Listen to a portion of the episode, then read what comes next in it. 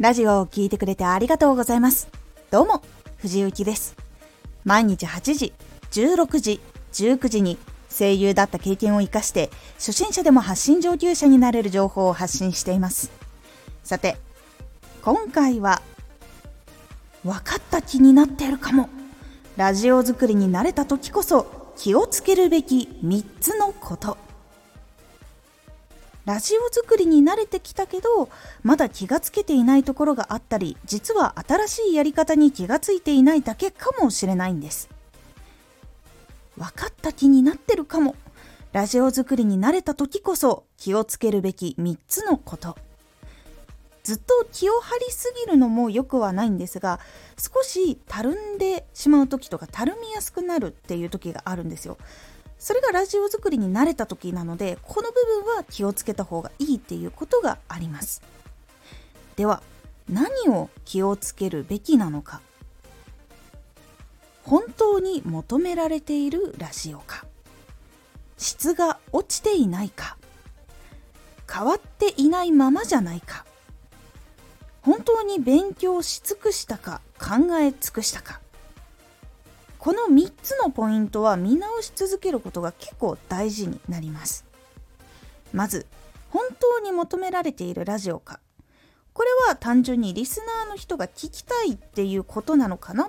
もっと自分のラジオではこういうことを聞きたいと思っているのかもしれないっていうことを感じることで求められていないラジオっていうのに気がつきやすくなります。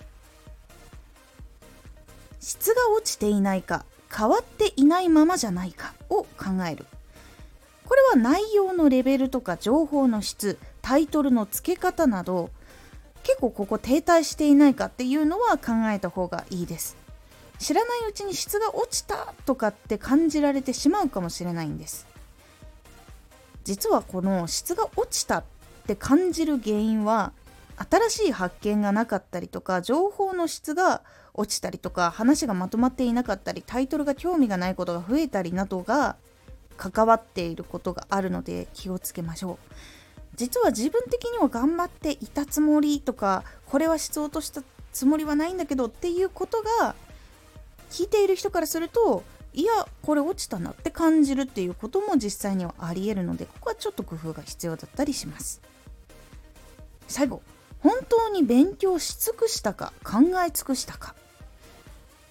どんアプリとか発信の業界の中でのルールとかやっていくことっていうのがいろいろ変わってきたりしてる中で新しいやり方とか常識っていうのがどんどん生まれていっているのでそこをどんどん学んでって勉強したりあとは吸収したりとかあとはこういうやり方があるから自分はどうしていかなきゃいけないのかなっていうこととかをやっぱり勉強したりこれはもっと可能性あるんじゃないかって考えたりするっていうのが大事だったりします。これが新しい情報を得られたりとかもしくは新しい考えにたどり着くっていうきっかけになりやすいので是非やってみるようにしてみてください。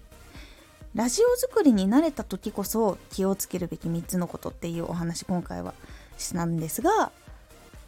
プレミアム配信更新したんですがそちらの方ではもっと確実に具体的にこれやった方がいいっていうこともお話ししているのでもし気になった方はプレミアム配信の方も聞いてみてください。今回のおすすめラジオ。ラジオを最後まで聞いてもらうならラジオを最後まで聞いてもらうために興味を持ってもらうっていうことが必要なので頭にちょっとだけあらすじを入れてみるっていうお話です。このラジオでは毎日8時16時19時に声優だった経験を生かして初心者でも発信上級者になれる情報を発信していますのでフォローしてお待ちください。毎週2回、火曜日と土曜日に、藤雪から本気で発信するあなたに送るマッチョなプレミアムラジオを公開しています。有益な内容をしっかり発信するあなただからこそ収益化してほしい。そして多くの人に聞き続けられてほしい。毎週2回、火曜日と土曜日、ぜひお聴きください。今回はさらに具体的な内容とかもお話ししているので気になった方、本当にぜひお聴きください。Twitter もやってます。ツイッターでは活動している中で気がついたことや役に立ったことをお伝えしています。ぜひこちらもチェックしてみてね。コメントやれた、いつもありがとうございます。では、また